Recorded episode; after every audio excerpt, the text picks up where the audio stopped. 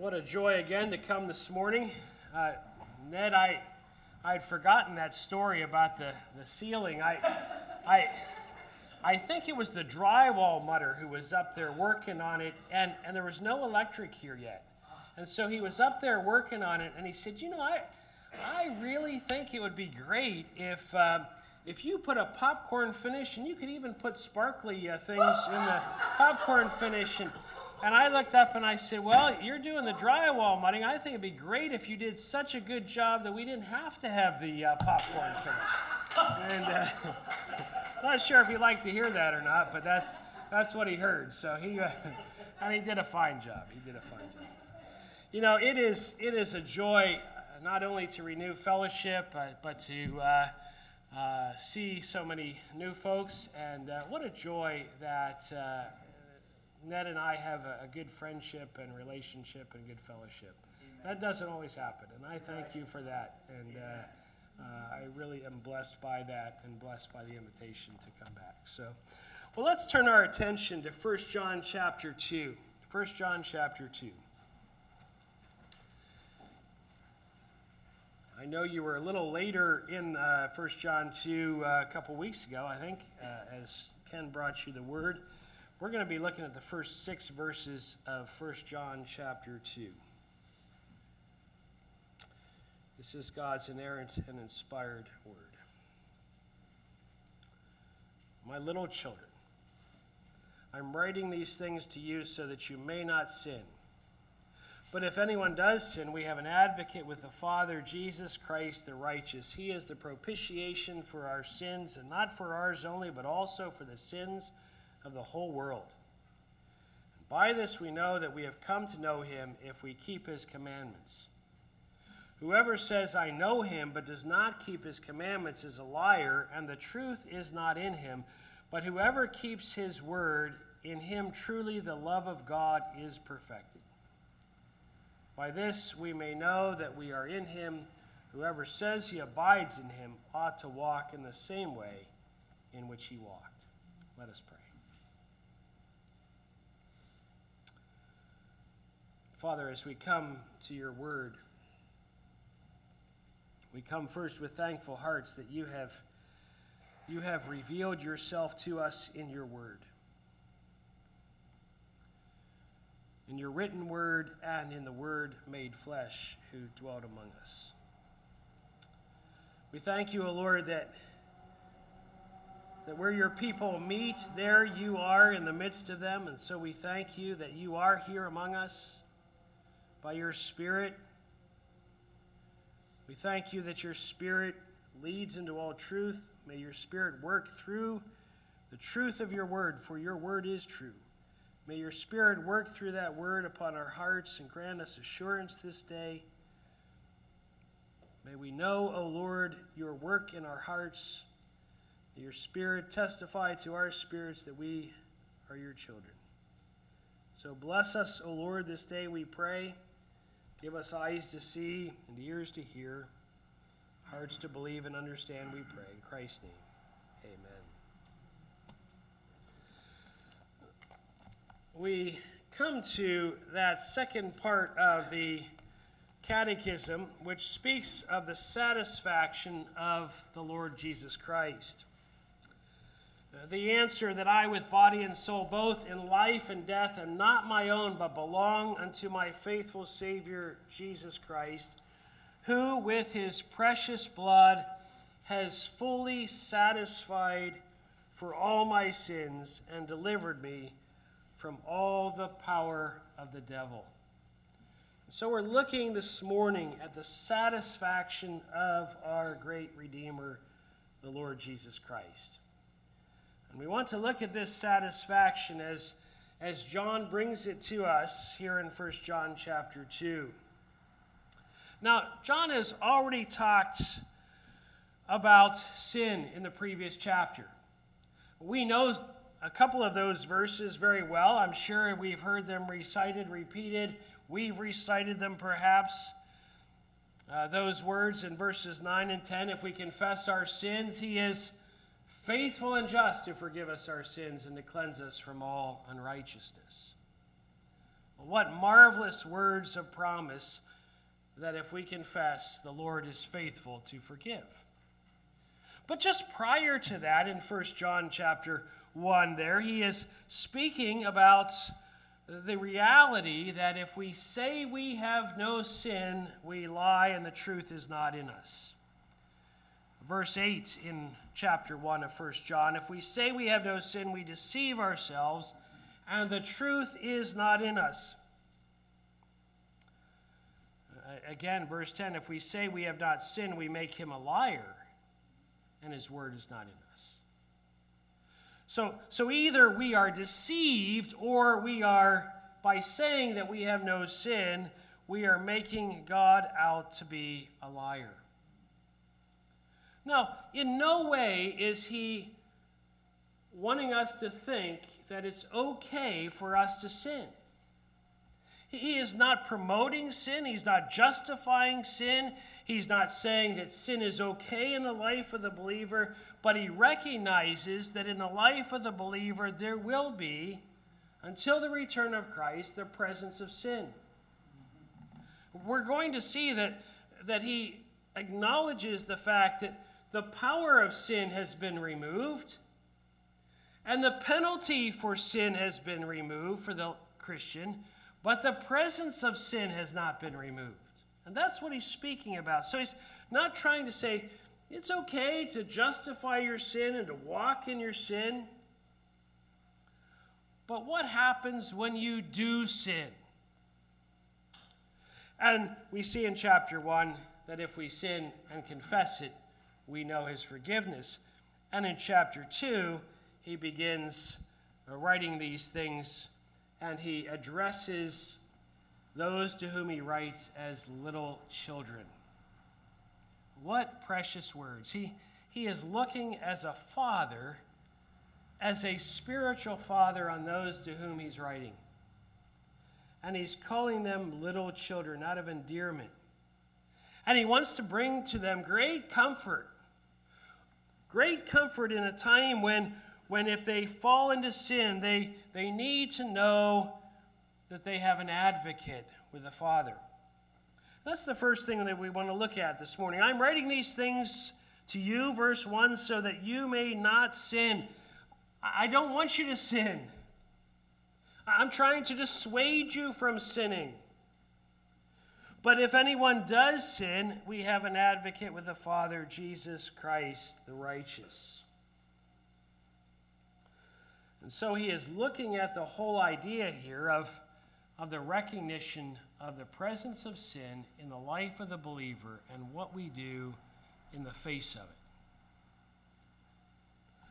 But what we shouldn't do is what we spoke about last night with regard to the, the Pharisee and the tax collector. We shouldn't be like the Pharisee who who stood there saying, I thank you that I'm not like these other men, extortioners, unjust, adulterers, or even like this tax collector. We shouldn't justify our sin. We shouldn't deceive ourselves. We shouldn't call God a liar. But we should be like the tax collector who, not even able to look to heaven, said, God, be merciful to me, a sinner. That's what we should do in the midst of our sin. And in the midst of our confession of sin before God, we recognize that we have an advocate. so he gives to us great comfort here in calling Jesus Christ our advocate. The word in the original is a word that you have heard, no doubt, referred to the Holy Spirit, a paraclete one, one who comes alongside, one who is a helper. In John chapter 14, verse 6, Jesus speaks and promises to give another helper to his disciples. There, in that marvelous passage in which Jesus is, is talking about the comfort that he is going to give as he's speaking in John 14 of his own impending death, and he speaks about um, the peace that he gives, not as the world gives, does he give, right there in John 14. he promises in that same chapter another helper, a comforter, and indicates by that that he himself is a comforter and a helper. Jesus Christ, the righteous one, is our advocate. He is, he is not just our helper, but he is one who comes to our defense as our defendant. You think about a, a court in which God is the plaintiff, and he appoints his son as the intercessor, our helper, our defendant. He bears our nature. Book of Hebrews, chapter 2, indicates that, for he, speaking of Christ, who sanctifies, and those who are sanctified have one source. That is why he's not ashamed to call them brothers. Christ has taken on our flesh. He is our brother. He stands in our defense. He is one who is able to sympathize with us in our weaknesses, having been tempted as every, in every way as we are tempted, yet without sin. And so he comes to our aid before the, the righteous judgment seat of God. He, he, bearing our nature, is also the Messiah of God who has come to fulfill all righteousness. And so he stands as our advocate, as our defendant, as our helper before the Father, and he is righteous in every way. He has not given into the temptation and the weakness which we have given into. And so John is dissuading us from sin here and assuring us that when we do sin, we have such an advocate, such a defendant who is coming to our aid. And isn't that what the prophet Isaiah speaks about when he talks about Christ. He's a wonderful counselor, a mighty God, the everlasting Father, the Prince of Peace. He's a, he's a wonder of a counselor, is what Jesus Christ is. And so when we do fall into sin, it's not that we're to justify it, excuse it, act as though it's not true of us. We're to go with all humility before the Father, knowing that we have this one who is our defendant, who stands before the righteous judgment of God, and we deserve his wrath and displeasure. But our, our Savior, the Lord Jesus Christ, defends us before the Father. For not only was he righteous in every way and without sin, but he is the one in whom alone we have forgiveness, for he gave his very life, taking in his body the wrath of God in our place. But John doesn't stop there. We have an advocate with the Father Jesus Christ, the righteous, and then he says in verse 2 He is the propitiation for our sins, and not only for ours, but also for the sins of the whole world. The propitiation for our sins. This word has been translated in a number of different ways.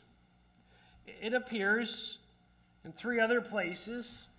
It appears in Romans, and I just want to briefly look at those two place, those three other places this morning. But in Romans chapter 3,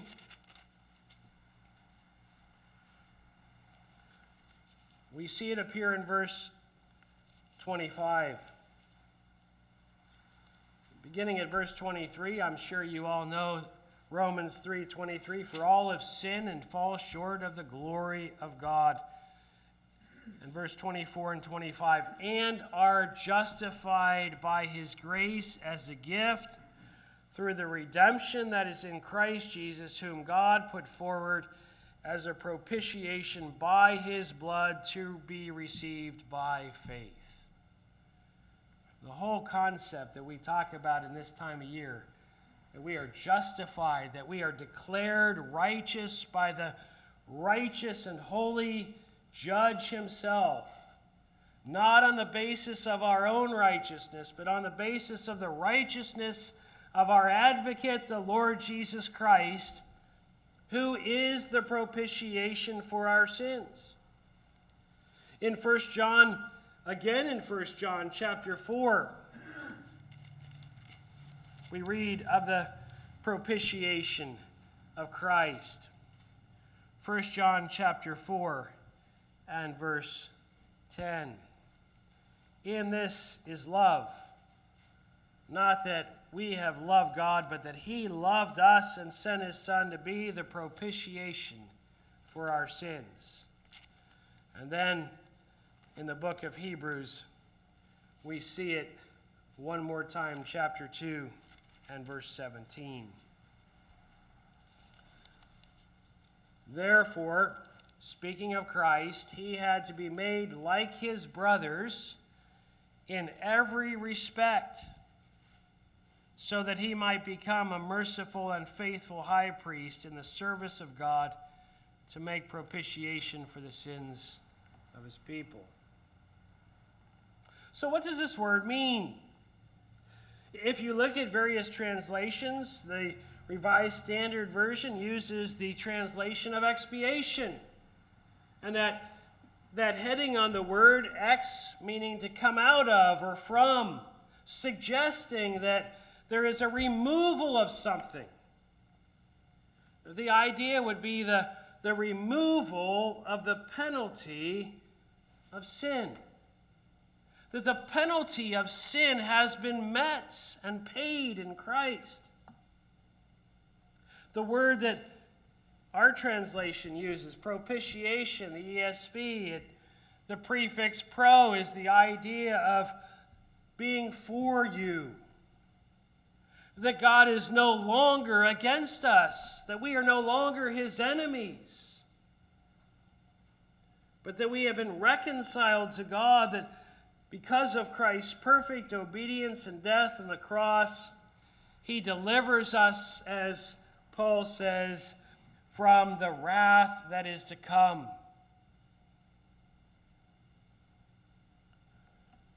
So we have the idea of expiation, the idea of propitiation.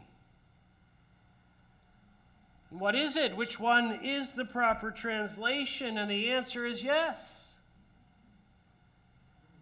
He takes away the penalty of sin, and He is our advocate and he brings us and reconciles us to the Father, so that we who once were sinners have been saved by his blood, and we can come into the presence of our triune God without fear, but with great confidence. Christ offers himself as the righteous one in our place. He is our substitute. He satisfies divine justice, God's wrath, is satisfied in the obedience of Christ upon the cross. He offered himself for our sin. And so, in every in every sense, he has fully paid the penalty, satisfied God's wrath, and turn God's wrath from us. You know, in the Old Testament sacrificial system in Leviticus chapter 16, there was a, a, a two sided approach. There were two goats. One was to be sacrificed, and the blood from the sacrifice was to be sprinkled on the altar, on the mercy seat. And Aaron, the priest, was to place his hands on the other, on the other goat and to transfer the sin to the goat and send it outside the camp.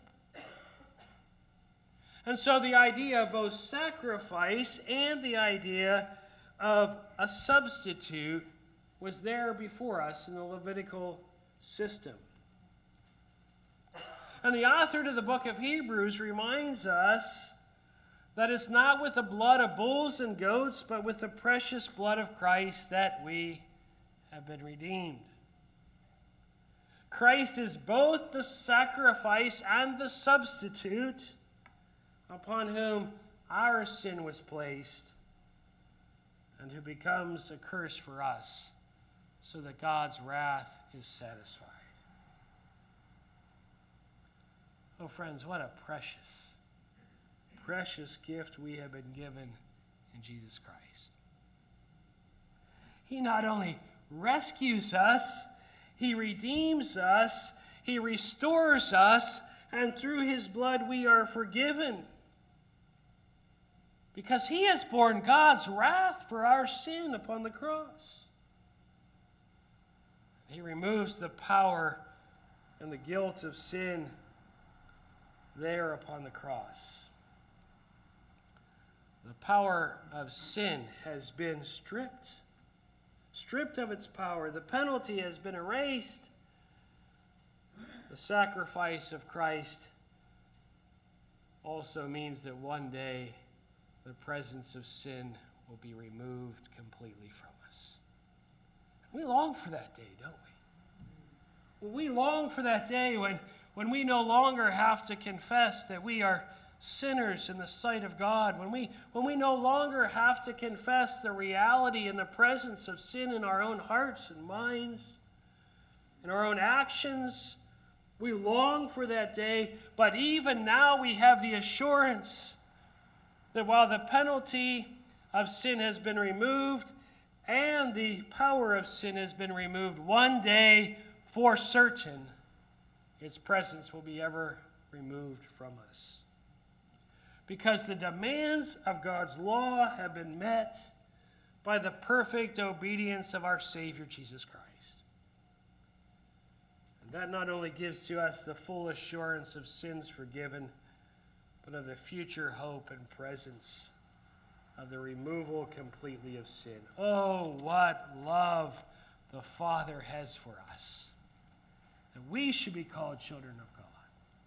Oh, what love that He would send forth His Son to be the propitiation for our sins. But the third thing that we note in these first two verses of chapter 2, the third thing that we note here is that the work of Christ on the cross is for the sins of the whole world. Now, John John is not indicating here in any sense that this is a universal salvation. That would be a contradiction to the rest of what Scripture teaches. We know that there is a judgment to come. We know that there are those who are going to face the judgment and who are going to be eternally separated from the Father in eternal judgment. There is no such thing as universal salvation. So, what is he referring to here? He is referring to the reality of what he talks about in the book of Revelation as he, as he has a vision of heaven. And I want to take you there for just a moment in Revelation chapter 5. John has a vision and he has a vision of heaven itself.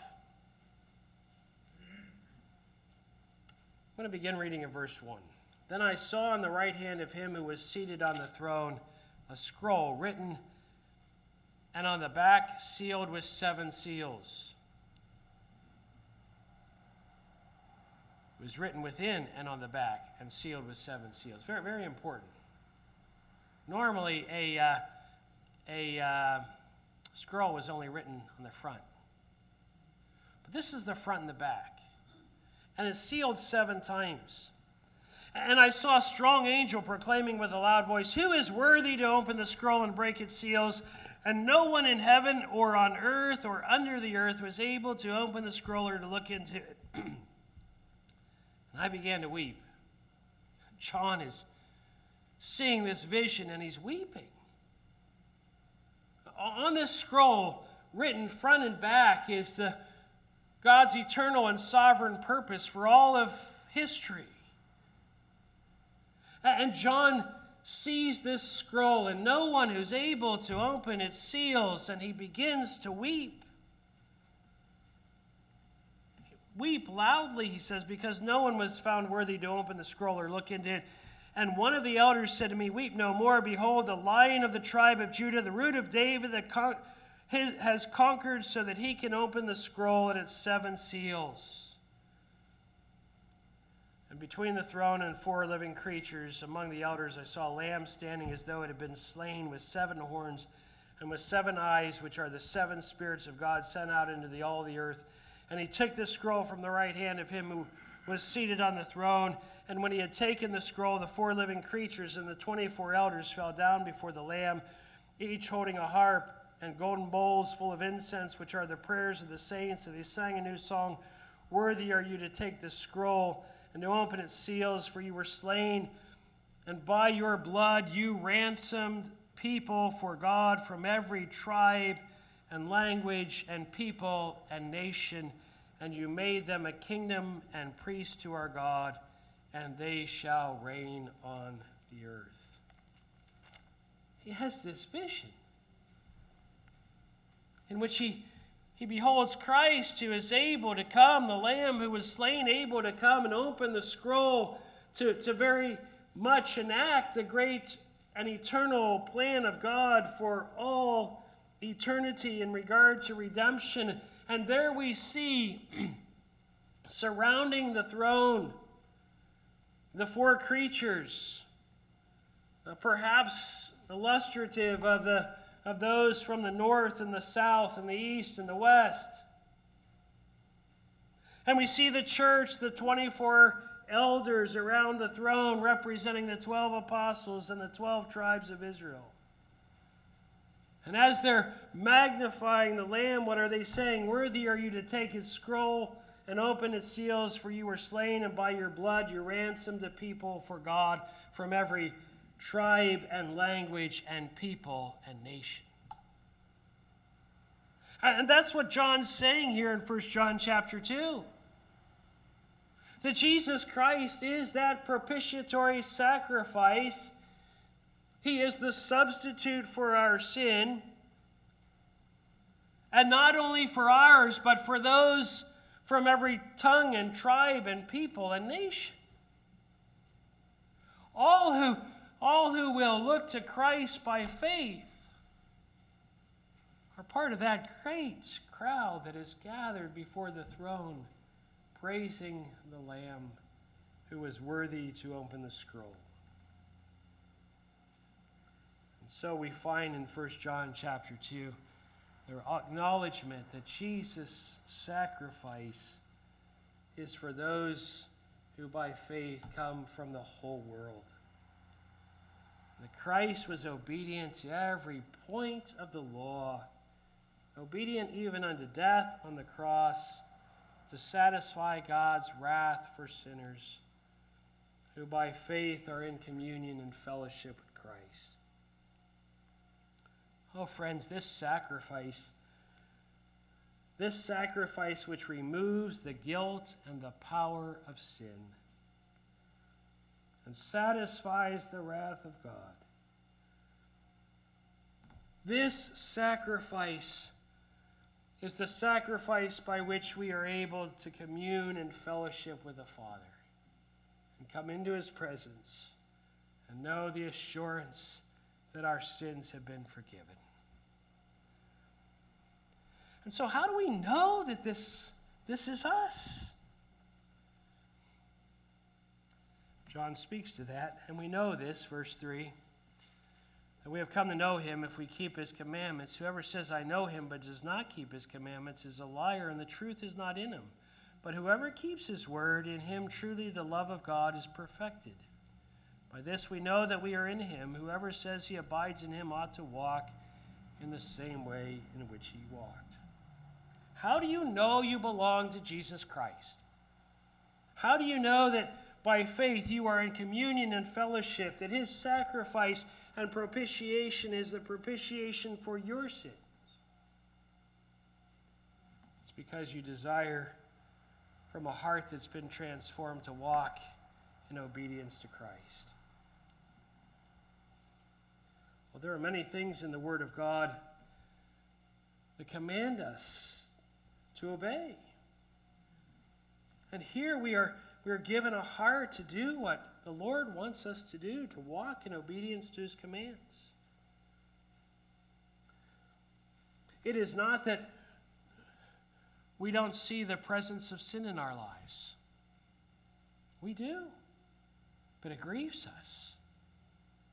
And we turn from that sin and grief and we turn to confess our sin, and we know the forgiveness of that sin through Jesus Christ. And we know that Christ is our advocate, who is our defense attorney, as it were, standing in our place, being the substitute and sacrifice for our sin.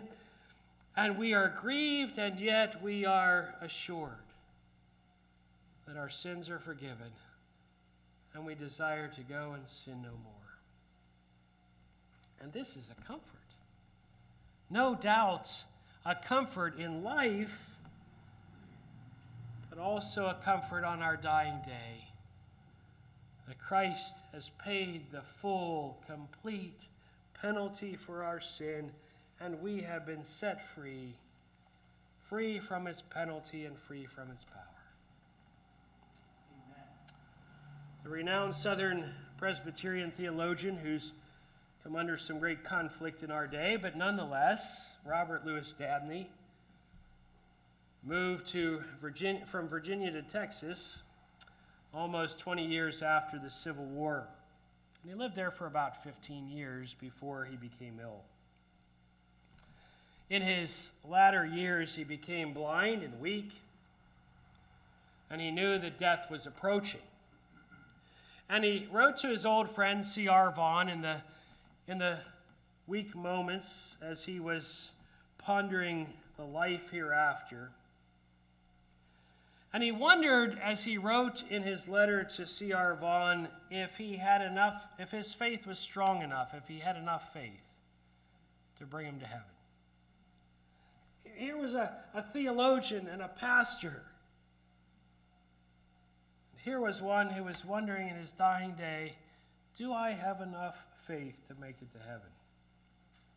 And his former student, C.R. Vaughan, wrote back to Robert Louis Dabney and asked Dabney what would a traveler do if he came to a chasm over which there was a bridge that was spanning the chasm. And this is what he said in his response to, to Dabney. What does this traveler do to breed confidence in the bridge? He looks at the bridge. He gets down and examines the bridge. He doesn't stand at the bridgehead and turn his thoughts curiously to his own mind and, and wonder if he has any great confidence in the bridge. Do I have enough confidence in myself to walk across this bridge? If this examination of the bridge gives him a certain amount of confidence, and yet he wants more confidence. What does the traveler do? He continues to examine the bridge. And so C.R. Vaughan said to his dear friend, Robert Louis Dabney, Now, my dear old man, let your faith take care of itself for a while, and you just think of what you're allowed to trust in.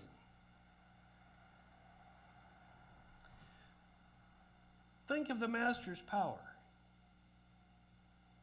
Think of his love. Think how he is interested in the soul that searches for him and will not be comforted until he finds him. Think of what he has done, his work. That blood of his that is mightier than all the sins of all the sinners that ever lived. Don't you think it will master yours? Now, dear old friend, I've done to you just what I would want you to do to me if I were lying in your place. The greatest theologian, after all, is just like any other one of God's children. And the simple gospel taught to him is just as essential to comfort him as it is to the milkmaid or the plowboy.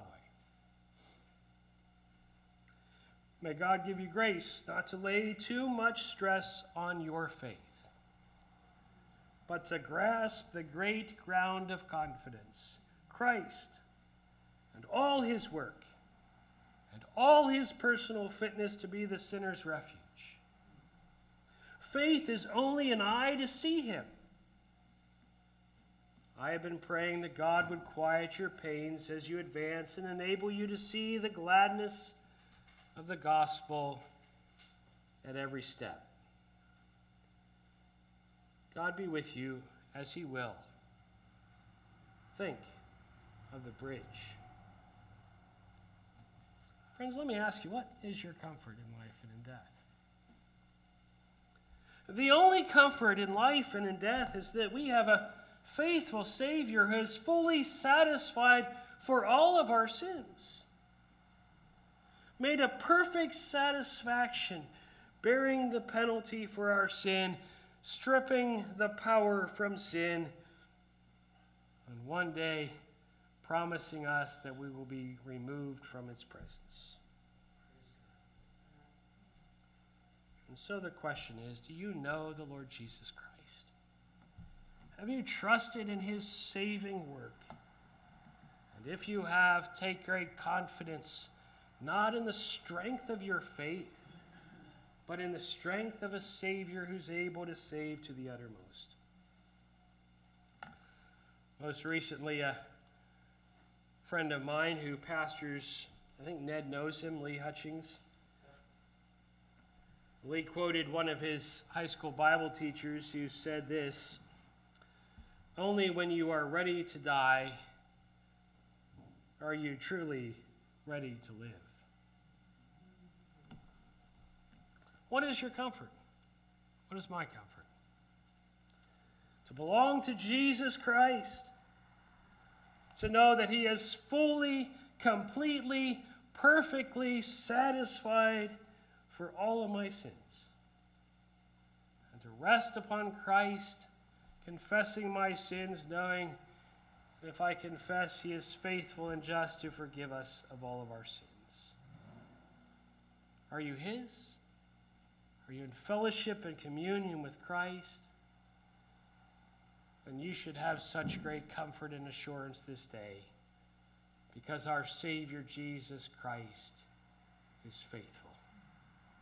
And He who gave his life is faithful and promises us that where he is, there we shall be also.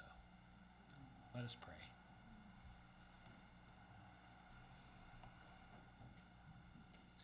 Gracious God, we thank you for Christ, your Son, our Savior, the one who gave his very life's blood.